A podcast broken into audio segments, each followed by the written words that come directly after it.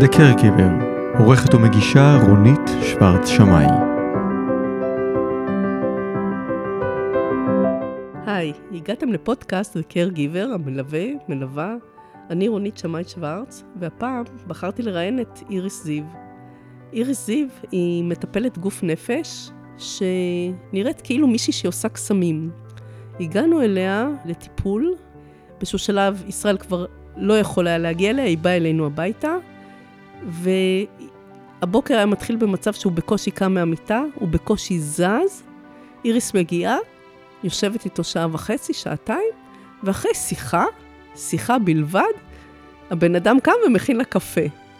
אמרתי, אוקיי, קרה פה קסם, לי הוא לא מכין קפה, לה הוא מכין. באתי לראיין אותה.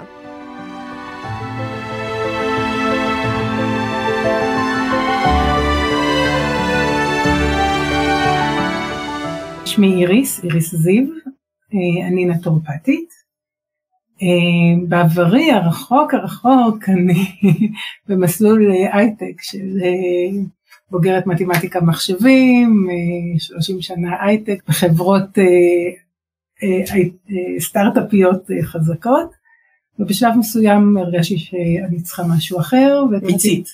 ולמדתי נטורופתיה תוך כדי, עם ילדים, עם הכל, למדתי חמש שנים נטורופתיה, זאת אומרת, המשכתי את ארבע שנים על חמש שנים, לא היה קל, אבל זה, זה ריתק אותי, לכן יכולתי לעשות את זה. בשלב מסוים, אה, לא מיד שסיימתי ללמוד עשיתי את השינוי, אבל בשלב מסוים אמרתי, זהו, אני עוזבת את הכלוב הזהב של המשכורות, של כל של ההייטק, ואני עוברת לנטורופתיה.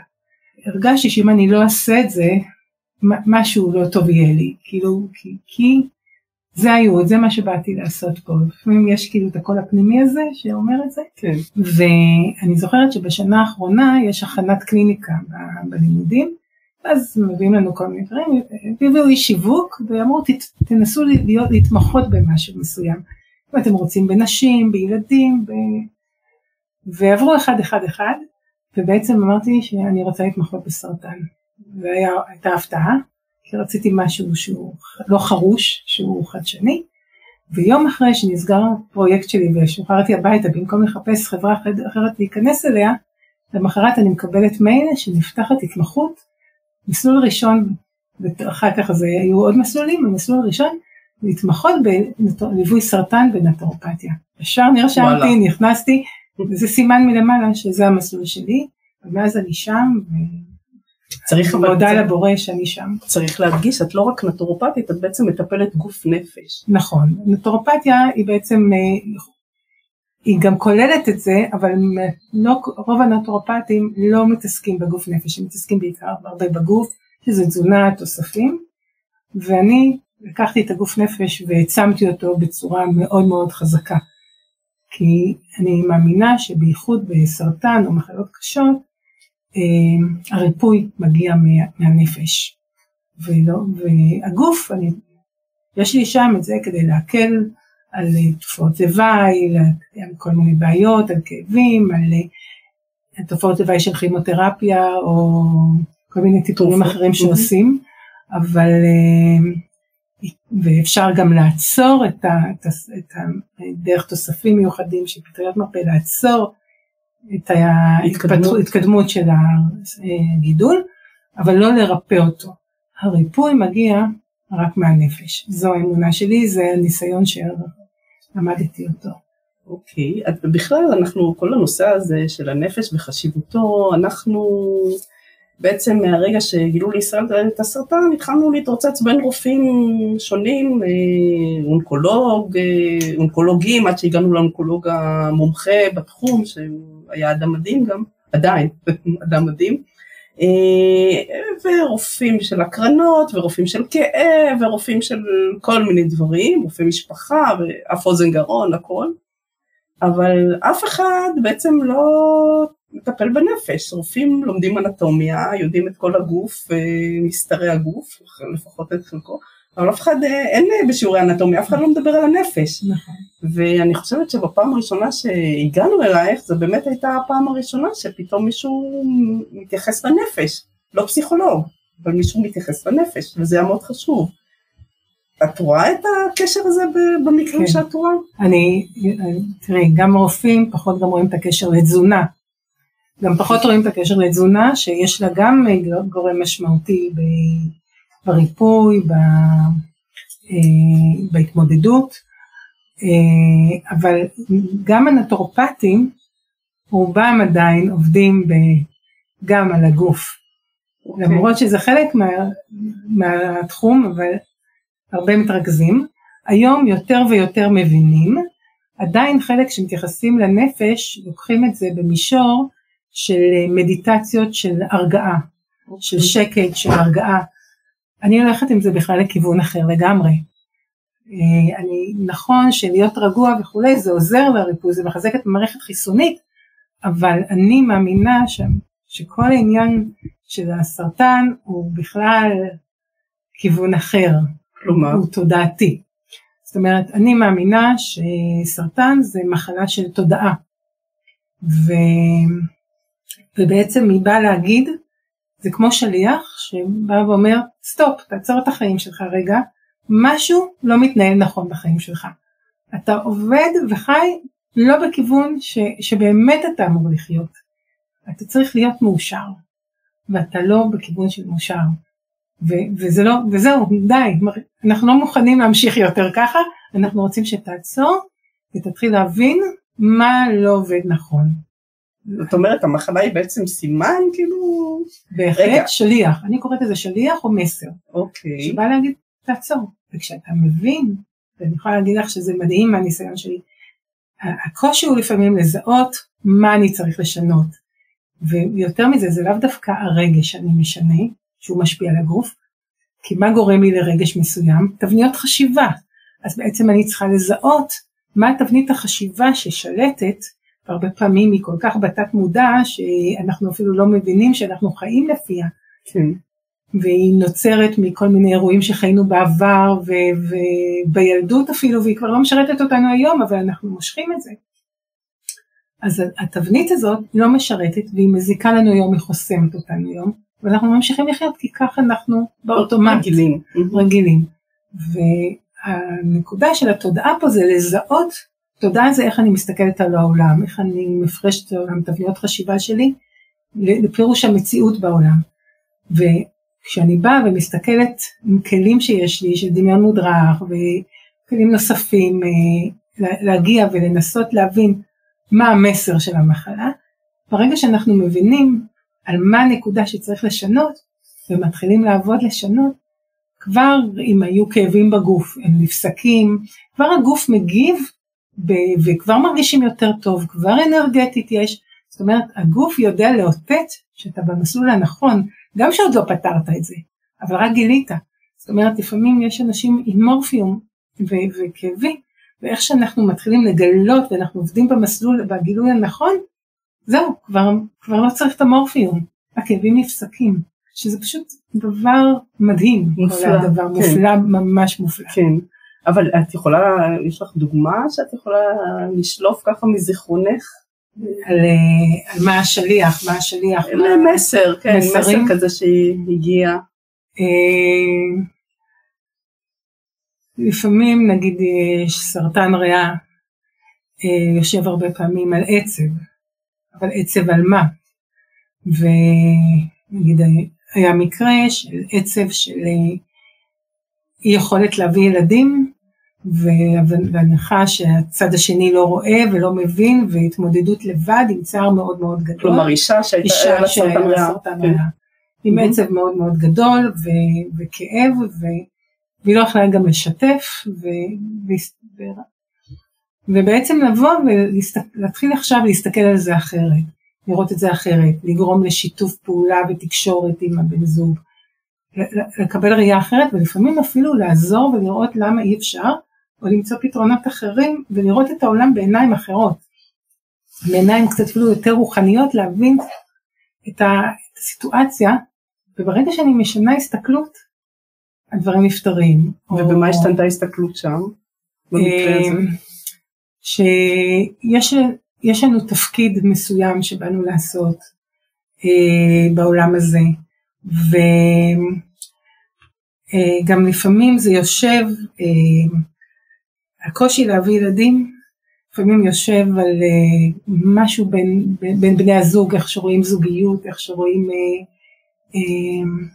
איך שרואים את הזוגיות, איך שרואים את הבן זוג, איך שרואים את המוכנות שלי, האם אני יכולה להיות אימא מספיק טובה, ו, ושם הרבה פעמים יושב איזה דעות מסוימות שלא משנה כמה עוברים, אני, אני לא מסוגלת, כי כי יש לי משהו בתוכי שמרגיש שאני לא רוצה להביא עם אותו בן זוג ילד, או שאני לא מספיק טובה להיות אימא להביא ילד, או שכל מיני טראומות מהילדות, ולפעמים אחרי שמגלים את זה, לא אומרת שתמיד אפשר להיות, אה, להיכנס להיריון, כן. אבל uh, אנחנו מתחילים להסתכל על משמעות של ילדים ומשמעות של הורות ולראות דברים אחרים בעולם ש, שאפשר להביא, להביא אחרת, להסתכל אחרת, אבל כל אחד זה ההתמודדות שלו, זאת אומרת, נגיד אם אני אתן עצה או הסתכלות על מישהו מסוים, זה לא בהכרח אותה עצה או הסתכלות תעבוד על מישהו אחר, כן. אבל תוך כדי שיחה אנחנו, מגלים אחד את השני ויכולים לכוון. דוגמה אחרת ש... אה, גידולים במוח, שלפעמים אה, זה יושב על עצב ראייה כי אני לא רואה משהו מסוים בחיים שלי. כן. ואני רואה את זה בצורה מאוד מאוד מעוותת, שבעצם פוגעת בי בהתנהלות החיים. ותוך כדי זה פתאום לראות משהו אחר. כלומר להבין שאתה... להבין שאני שותף, שהתפיסה שלי מובד... ואני אחראי לדברים האלה, ולא העולם בחוץ לא בסדר כלפיי. פתאום לראות את זה מעיניים אחרות ואז האפשרות לקחת אחריות ואז כל היחסים פתאום מתחילים להשתנות וגם הגידול נעלם כי אני הצלחתי לראות את זה ולראות את זה שונה כן. לראות את המציאות ואני ואז יכול לבחור ולהסתכל. אמ, סרטן שד יכול לפעמים לבוא במקרה שהיה של אה, מישהי שהיחסים מאוד קשים עם אימא שלה שאימא שלה תמיד עשתה אפליות ו... והיא הרגישה מופלית לרעה. מופלית מאוד לרעה. כן. ו... וכל החיים ליווה אותה. ובעצם אה, ברגע שהבנו שזה יושב על זה, הצלחנו להסתכל אחרת על הראייה של האימא ולהבין את האימא ולהבין איך היא חושבת ומה היא רואה ומה הרווח וההפסד של כל הדברים ו... ופתאום היא פתאום ראתה אחרת את כל מה שקרה והתגלגל. ו... והיום אני יכולה להגיד לך שהיחסים שלה עם אמא שלה הם מדהימים. כן. אז אה, בעקבות שינוי ההסתכלות שלה. שינוי ההסתכלות שלה. וזה תמיד שאנחנו, זה רק בנו. אנחנו מש... זה תמיד בא להגיד לנו לשנות הסתכלות על משהו שקיים בחיים שלנו. Okay. אוקיי. כשאנחנו משנים את ההסתכלות, ולא שהאחר צריך לשנות, כי אנחנו מסתכלים לא נכון, וכשאנחנו משנים את זה, אחרי שהאדם עושה את השינוי, תמיד אחרי זה הוא בא ואומר, וואו, תודה, תודה למחלה שהיא הייתה מסר עבורי, כי היום החיים שלי מאושרים. קודם לא ידעתי כמה אני לא הייתי מאושר, או ידעתי כן. שלא מאושר, אבל לא ידעתי כמה. כן, אם להיות ריאליות, אה, יש מקרים של אנשים שיוצאים מזה, נכון. אבל יש מקרים של אנשים שמתים. נכון. למרות שהם עשו איזשהו תהליך, ולמרות שהם ניסו, ולמרות שהם עשו וכו'. כן. אבל אה, אני זוכרת שמה שהיה במקרה עם ישראל, דרך אגב, שהתהליך מולך, שבדיעבד הבנתי, זאת אומרת, חוץ מזה שבאמת ראיתי, אני, אני זוכרת פשוט סיטואציות שהוא אה, בקושי היה מסוגל ללכת ממש, ו... ואת היית באה ויושבת איתו, ואז הוא היה נכנס לאמבטיה, אה, והוא היה מסוגל לצאת בעצמו מהאמבטיה, שזה לא היה מובן מאליו, לא באותו יום בבוקר או לא יום לפני כן. זאת אומרת, אני מהצד ראיתי השפעה ישירה של הנפש על, ה, על הגוף. חד משמעית. זה היה מדהים, זה פשוט היה מדהים, באמת. או שהוא רצה להכין לך נס קפה ולי לא, אני לא יודעת, בכל זאת. זה יכול להיות. אבל אה, מה שאני רוצה להגיד, אבל שבמקרה שלו זה לא עבד בסוף, זאת אומרת הוא נפטר. נכון. החיים, בוא נגיד גם הריפוי, העזרה, זה לא אני. זה, זה, זה עזרה מלמעלה. כל הלראות ולגלות ולהבחין ולת... זה פשוט עזרה מלמעלה שבאה והיא רוצה לעזור לנו. ככה זו האמונה שלי. אוקיי. אנחנו מקבלים את השליח הזה לא כדי שנסבול, אלא כדי שנשתנה. אוקיי. זו אני רואה, ולכן אני אומרת, זו מחלה של, של התקופה הזאת, כי רוצים שכל האנושות תשתנה. כן. לכן היום אחד משלוש פוגש את זה. עכשיו, מה, מה קורה? למה פתאום יש כוחות חיים? כי ברגע שאנחנו עובדים נכון על הנקודה אה, ו- ומצליחים בעצם ליצור, כאילו כמו, עשינו את השינוי, עשינו את מה שלכאורה הנשמה שלנו מבקשת את השינוי. ועשינו את השינוי, מי שנותן לנו את הכוחות הפנימיים זה הנשמה. והיא פתאום, זה כמו כאילו, אחרי שאנחנו הולכים לישון אנחנו מתעוררים, יש לנו את הכוחות האלה, כן. אז זה אותו דבר, כי פתאום כאילו הנשמה, פתאום היא רואה שהלכנו לכיוון הנכון. אז, וזה תמיד יהיה כשאתה עבדת נכון, כי אם עבדנו ולא זיהינו נכון ולא גילינו, לא תמיד תראי את, ה, את הפרץ אנרגיה הזה שמגיע. כן. וכשאנחנו עובדים נכון, אנחנו מקבלים סימנים ש, שעבדנו נכון, שזה הנקודות הנכונות. חיים ומוות זה לא בידיי, לא בידי אף אחד, אף פעם אנחנו לא יודעים מה יקרה מה ומי יקרה כן. ומה ילד יום, אבל אה, הנקודה שבסופו של דבר זה גם איך אתה, גם אם לא, לא המשכת לחיות, זה מאוד משנה איך סיימת את החיים שלך. כן. ואני חושבת, יש כאלה שחושבים שמחלת סרטן זה מחלה נוראית ואיך שזה, זה רק לא זה, ויש כאלה שאפילו אומרים לא להזכיר את המילה הזו. כן, המחלה. קוראים לזה המחלה, המחלה, כן, כן, לא להזכיר. נכון. ואני באה ואני אומרת שבראייה שלי, כמובן שלי, שזה עדיף לפעמים, גם שזה קשה, מאשר פתאום אה, דום לב בלילה ולא מתעוררים בבוקר, מוות פתאומי. ולמה אני חושבת את זה? כי הרבה פעמים אנחנו חיים בעולם שיש לנו יחסים, מערכת יחסים בין, בינינו לבין הילדים, בינינו לבין ההורים, בטח לבני זוג, קולגות בעבודה, ואנחנו בונים ויש לנו המון המון מטענים. ולפעמים אפילו מול ילד או מול בן זוג אנחנו לפעמים צוברים הרבה כעסים. ופתאום יום אחד בבוקר הבן זוג לא קם. אוקיי. או, או מישהו, או על הילד, האבא לא קם. איזה כאב לב זה שפתאום נשארנו עם חור. עם, חור. וואי, לא אמרת שאני אוהב, מה, אני סגרנו ככה דווקא בכעס הזה, שפתאום רבנו אתמול ופתאום זה, ו- ולא הספקתי להגיד, ומה הוא נתן לי, ומה הוא עשה לי, ו- ו- ו- ואחר כך לצאת מזה במשך כל החיים, זה גם לפעמים לא, לא קל. ולכן, כשמגיע דבר כזה, פתאום אנחנו לומדים להעריך את החיים. בין אם זה לא אנחנו חולים, אלא מישהו מהמשפחה, כן. אנחנו פתאום, יש לנו ערך לחיים. כל אחד מסביב במשפחה פתאום זה עושה לו משהו ו- ומשנה לו משהו בתוך ההסתכלות שלו על החיים. ותמיד זה לטובה, פתאום זה תמיד להעריך משהו על החיים.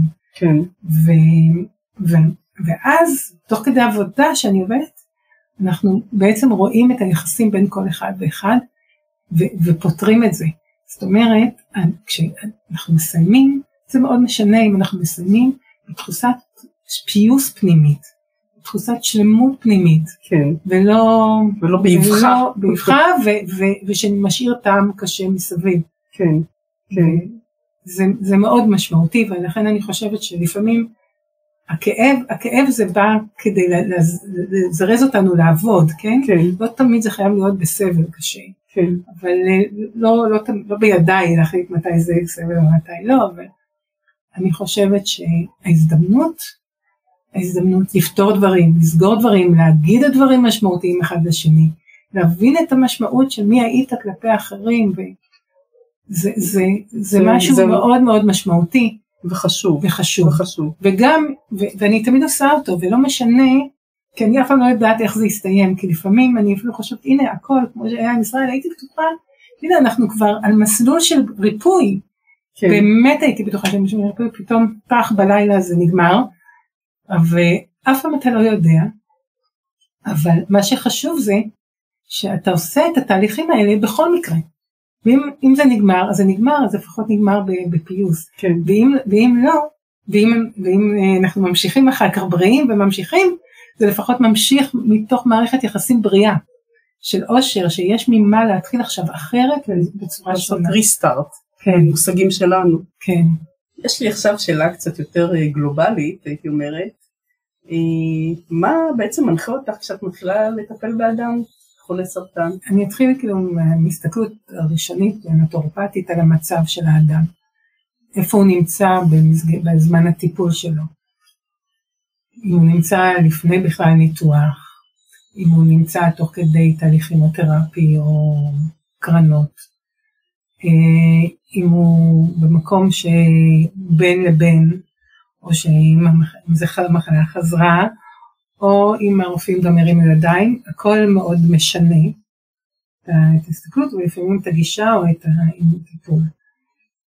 אה, נגיד לפני ניתוח, אה, בדרך כלל לא מגיעים אליי לפני ניתוח, היה מקרה שמי שהגיע עם מי- סרטן מעי גס, ובמעי גס הרי לוקחים ביופסיה ורואים, והם רואים לאן, והיא באה ואמרנו, טוב, הם פנו אליי בגלל פטריות המרפא, אמרתי, זה אחרי הניתוח נתחיל, כי זה לא עובד מאוד מהר, נתחיל, בואו ננסה לעשות אה, אה, דמיון מודרך, ננסה להבין על מה זה יושב.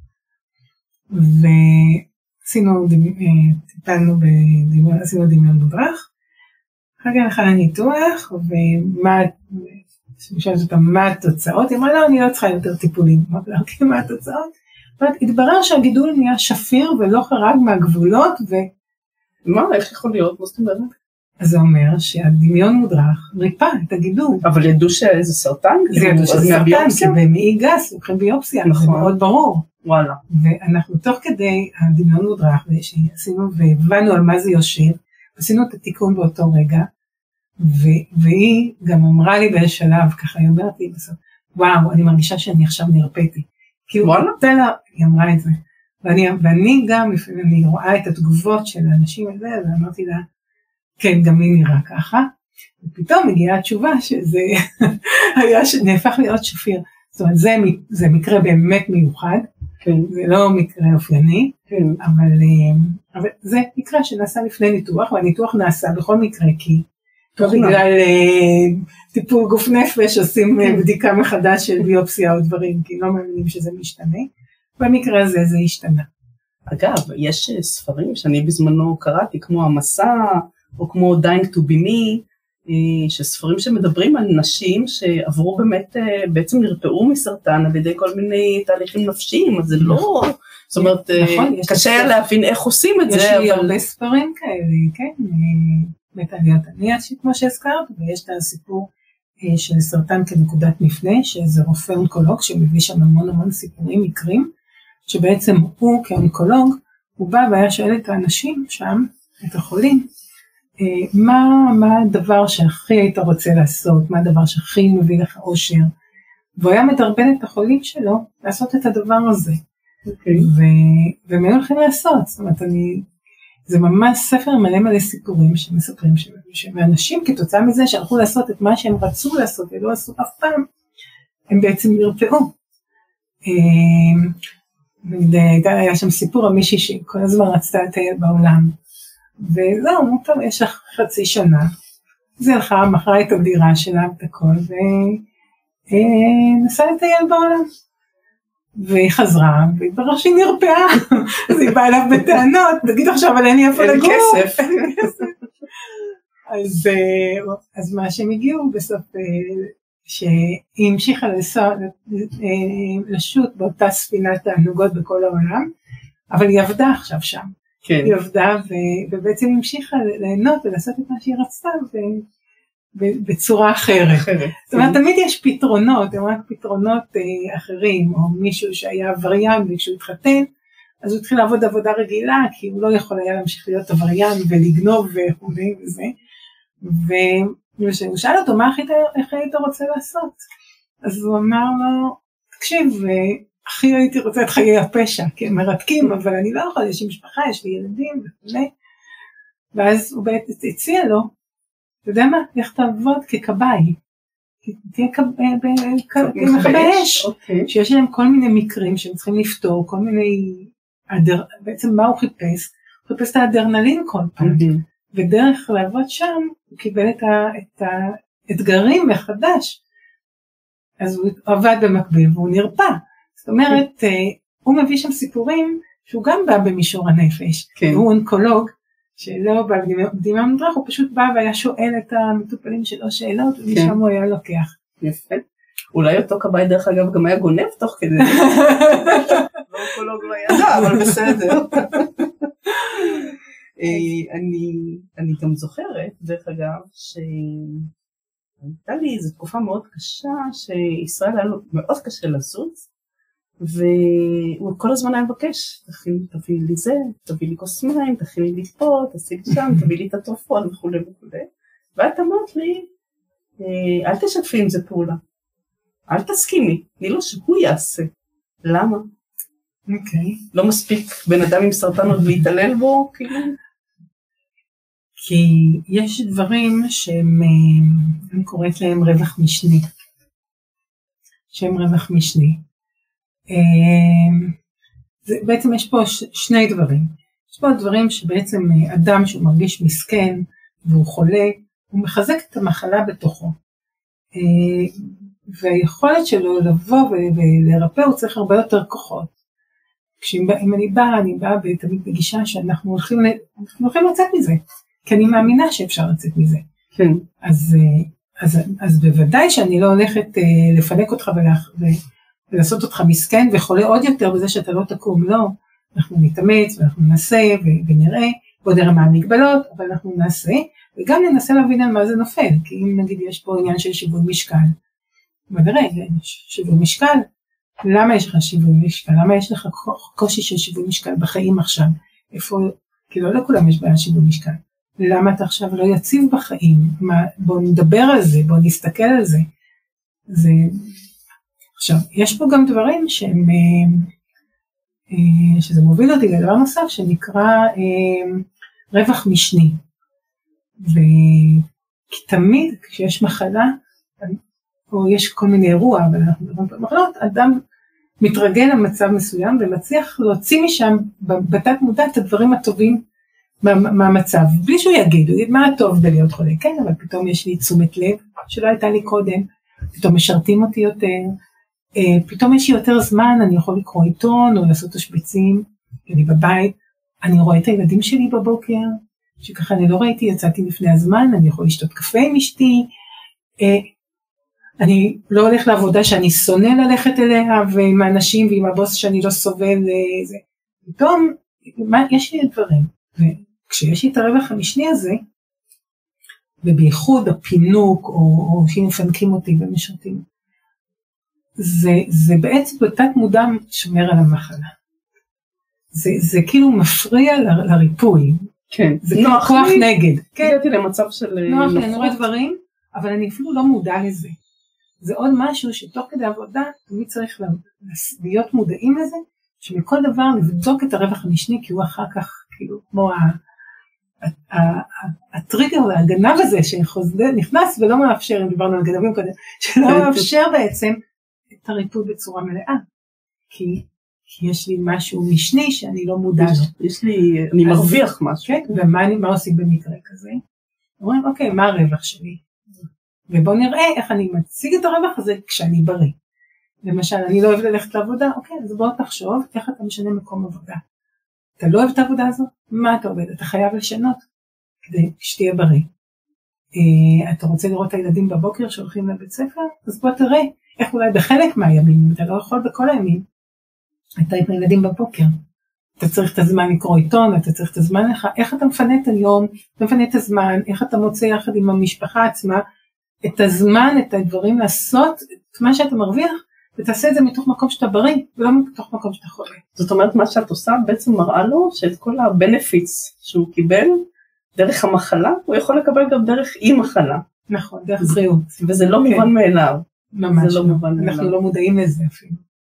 כן. אנחנו לא מודעים לזה. אבל זה משהו ש- שצריך מאוד לשים לב אליו, תוך כן. כדי עבודה.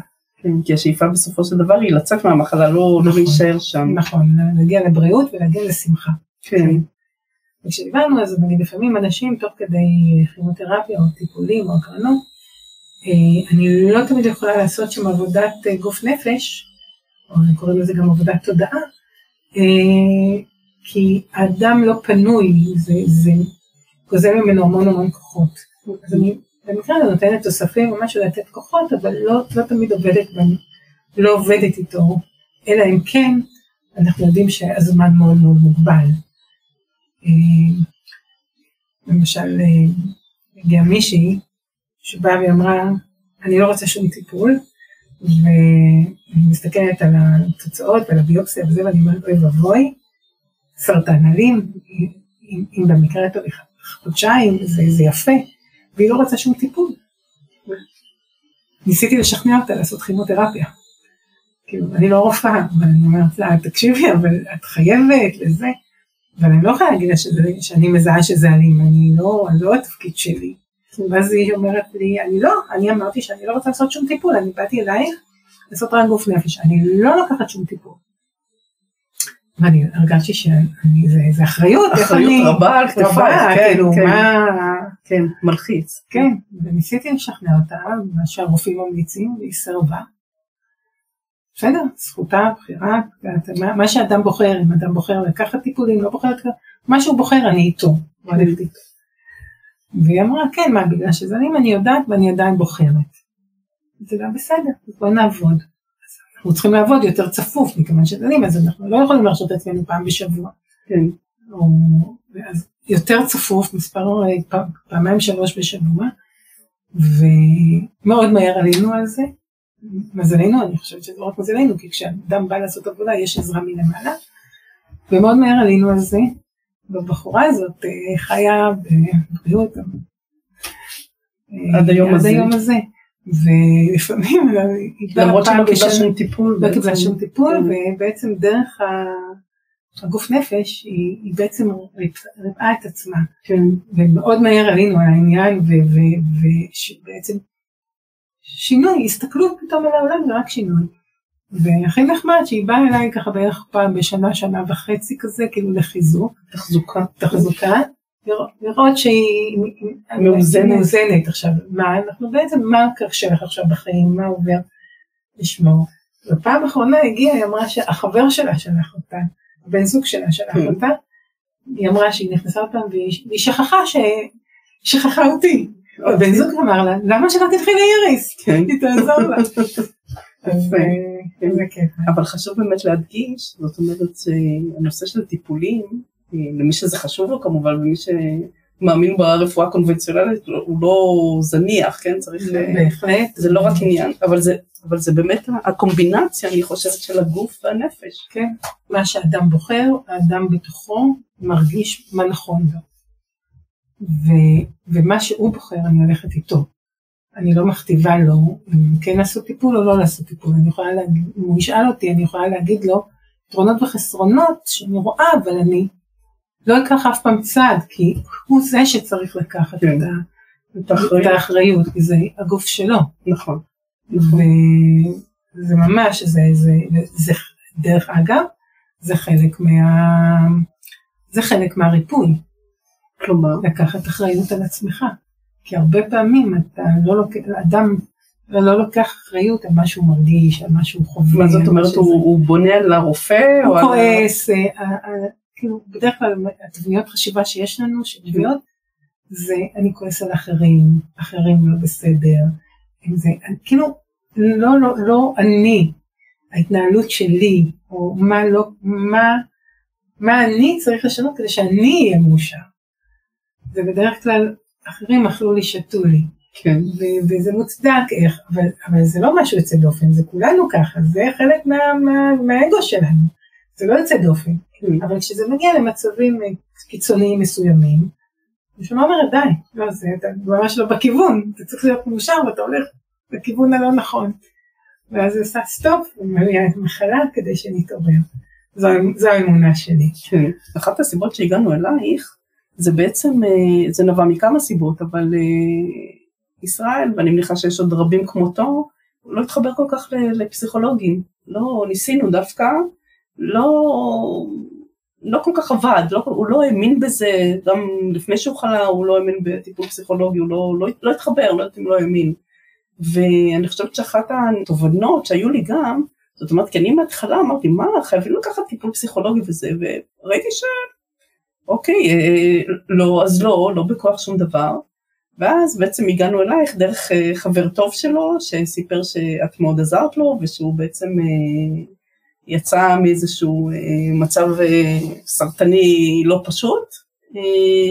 ובעצם ככה הגענו אלייך, וגם אז, דרך אגב, לא היה לי פשוט לשכנע את ישראל לבוא אלייך, כי בכל זאת מדובר בטיפול שהוא נפש, בנפש לא נוגעים, אני חושבת שגברים יותר יש לי תחושה, אבל אני לא בטוחה, בלי להשמיץ. אה, אבל, ובאמת ביקשתי מהחבר שהוא ישכנע אותו, וזה מה שעשה את העבודה.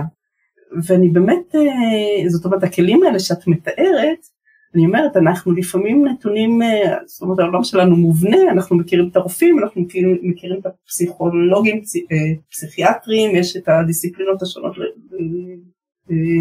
בכל תחום, אבל באמת אני חושבת שבשנים האחרונות, אולי כבר יותר, אני לא כל כך מודעת, באמת התפתחו כל מיני טכניקות וכל מיני כלים שאנחנו יכולים להשתמש בהם, שהם מקדמים אותנו. כן, זה כלים שאני מאמינה שהגיעו כדי לאפשר, כי אנחנו היום במקום שאנחנו רוצים, צריכים תשובות מהר, אינסטנט, אנחנו צריכים הכל הכל לתקתק מהר, ולא כן. סתם.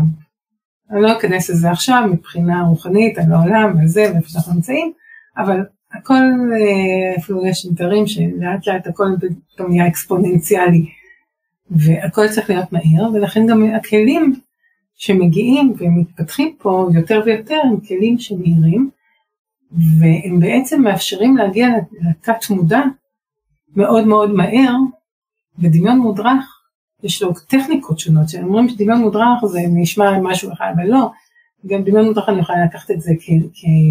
רגיעה, אני בים, אני הולך לזה ואני נרגעת. כן. מצד שני פה אני לוקחת, אנחנו נכנסים, מסתכלים, רואים מה זה מעורר בי, מה עולה מהתת מודע, בעצם לגלות פה בכלים שונים, בצורות שונות להגיע לתת מודע.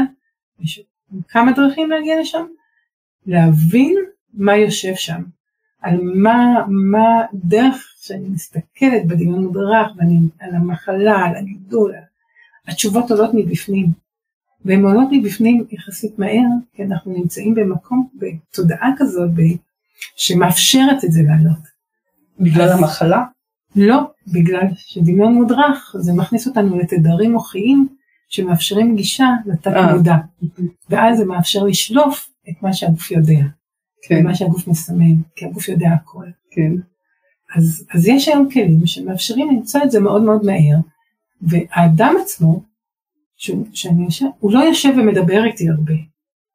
הוא, הוא, אני מנחה אותו, מה, מה עולה, מה אתה רואה, איזה תמונה עולה. זאת אומרת, הוא צריך לחשוב, את אומרת לו, את מכוונת אותו, והוא בעצם צריך לחשוב, הוא, אני זוכרת. כן, אני אומרת לו, אני, אני אפילו לא רוצה שהוא יחשוב. אתה עכשיו נמצא ואתה מרגיש מה אתה מרגיש, הנה אתה רואה משהו, אתה מסתכל איך זה נראה, תיגע בזה וזה בדמיון, הכל בדמיון אתה רואה, אתה מסתכל על הגידול, אתה נוגע, איך הוא נראה, מה הוא, איזה רגש הוא מעורר, כי רגש זה גשר בשינוי אותיות, והרגש הוא זה שהרבה מחבר אותי לתת מודע, ותוך כדי הרגש הזה אני אומרת לו עכשיו, אתה לא חושב על כלום.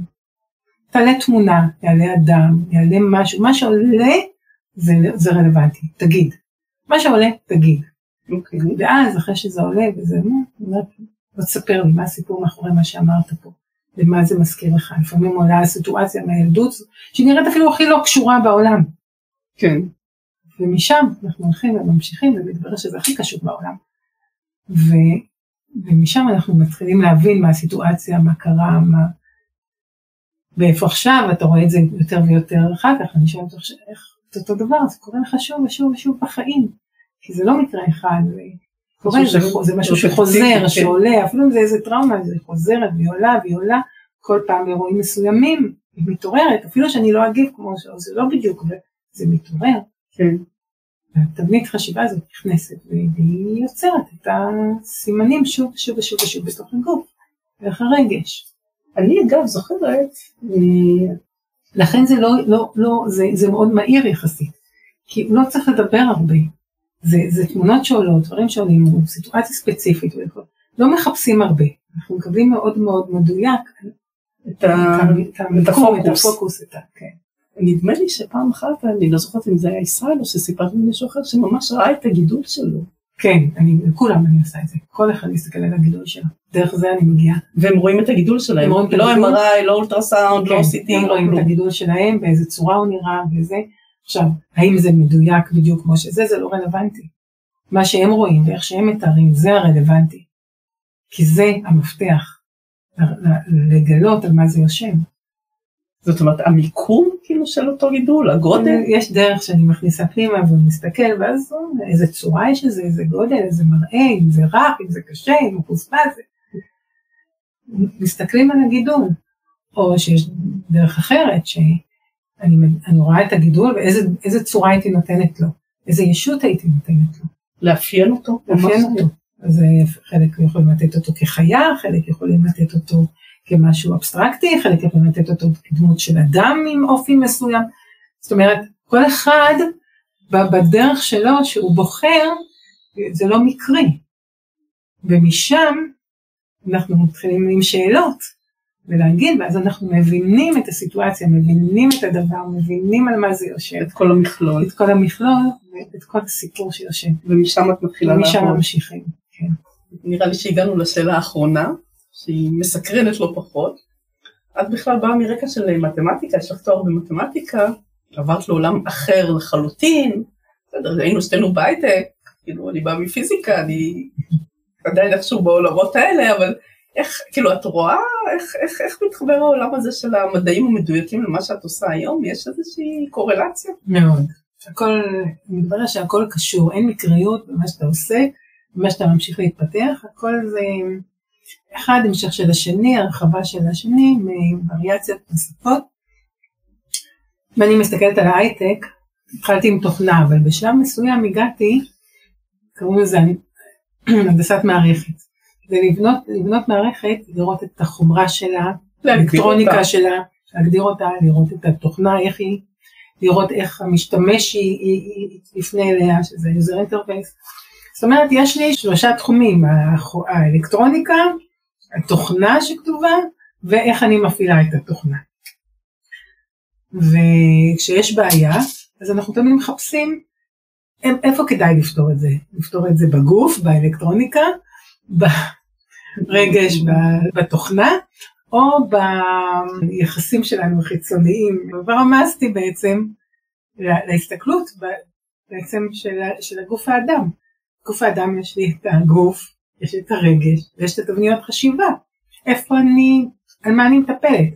אני מטפלת רק בגוף, אני מטפלת ברגש עם הגוף, ואני עושה מדיטציות של רגש אה, להרגיע אותו, או שאני מחפשת את תבנית החשיבה שיוצרת את הרגש, ושם אני עובדת. זאת אומרת, לפעמים, אם יש לי בעיה או משהו, לפעמים אני, גם לפעמים יש אנשים שאמרו לי, אנחנו, אל תגיעי לנו בנפש, אל, אל תתעסקי, אנחנו רוצים רק את הגוף, אז אני מטפלת רק בגוף. אבל אה, בעזרת הנטורופתיה. בעזרת הנטורופתיה, רק הנטורופתיה, כן. עם אה, כל מיני כלים, תוספים, תזונה, ו...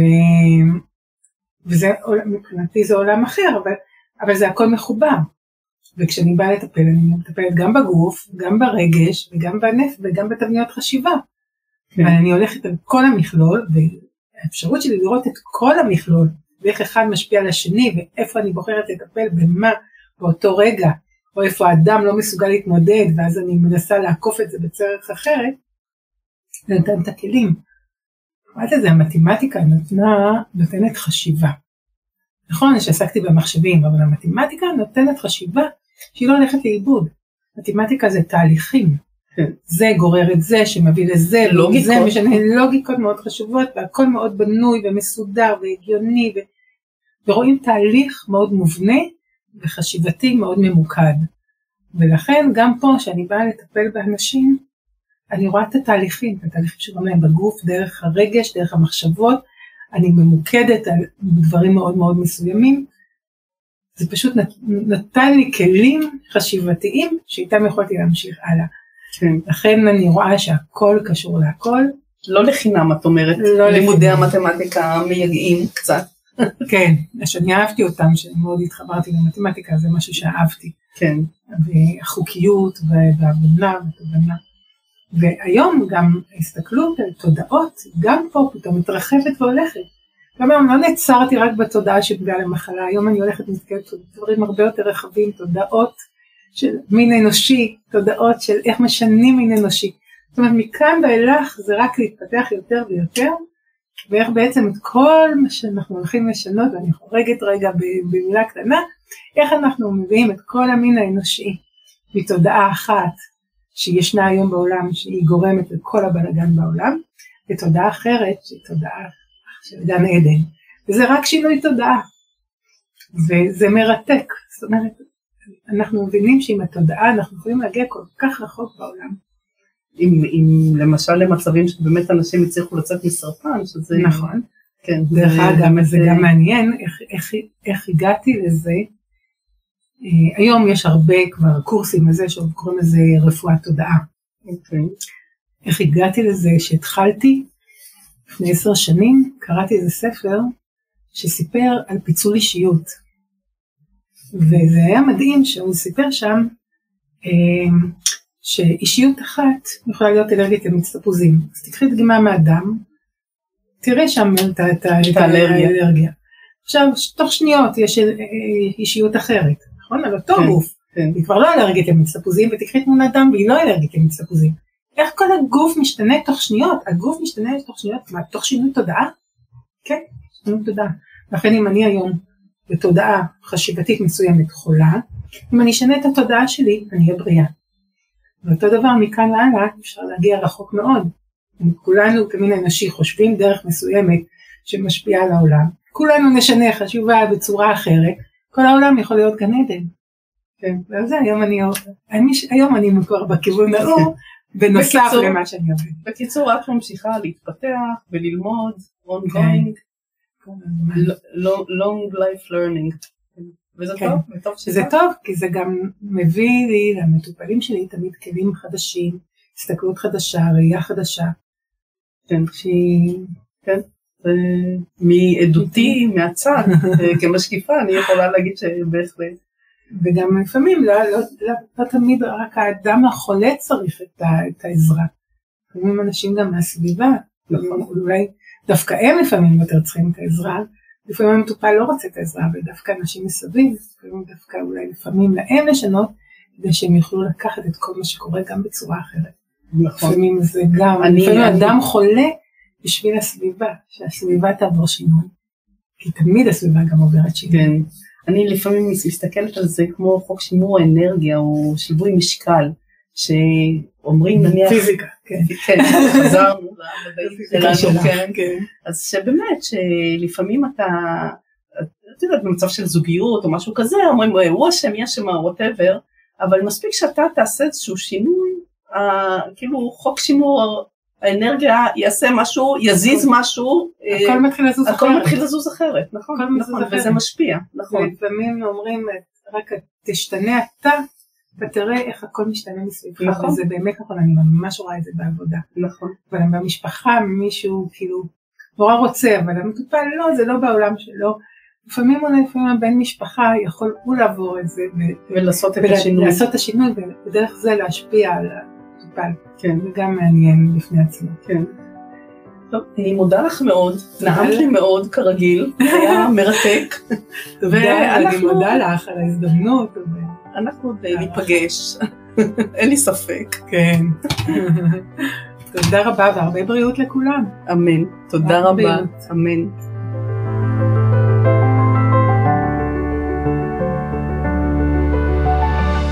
אתם ואתן האזנתם לפודקאסט המלווה או המלווה בהגשת רונית שוורץ שמאי. מכירים מלווה או מלווה שהפודקאסט יכול לעזור להם? שתפו אותם.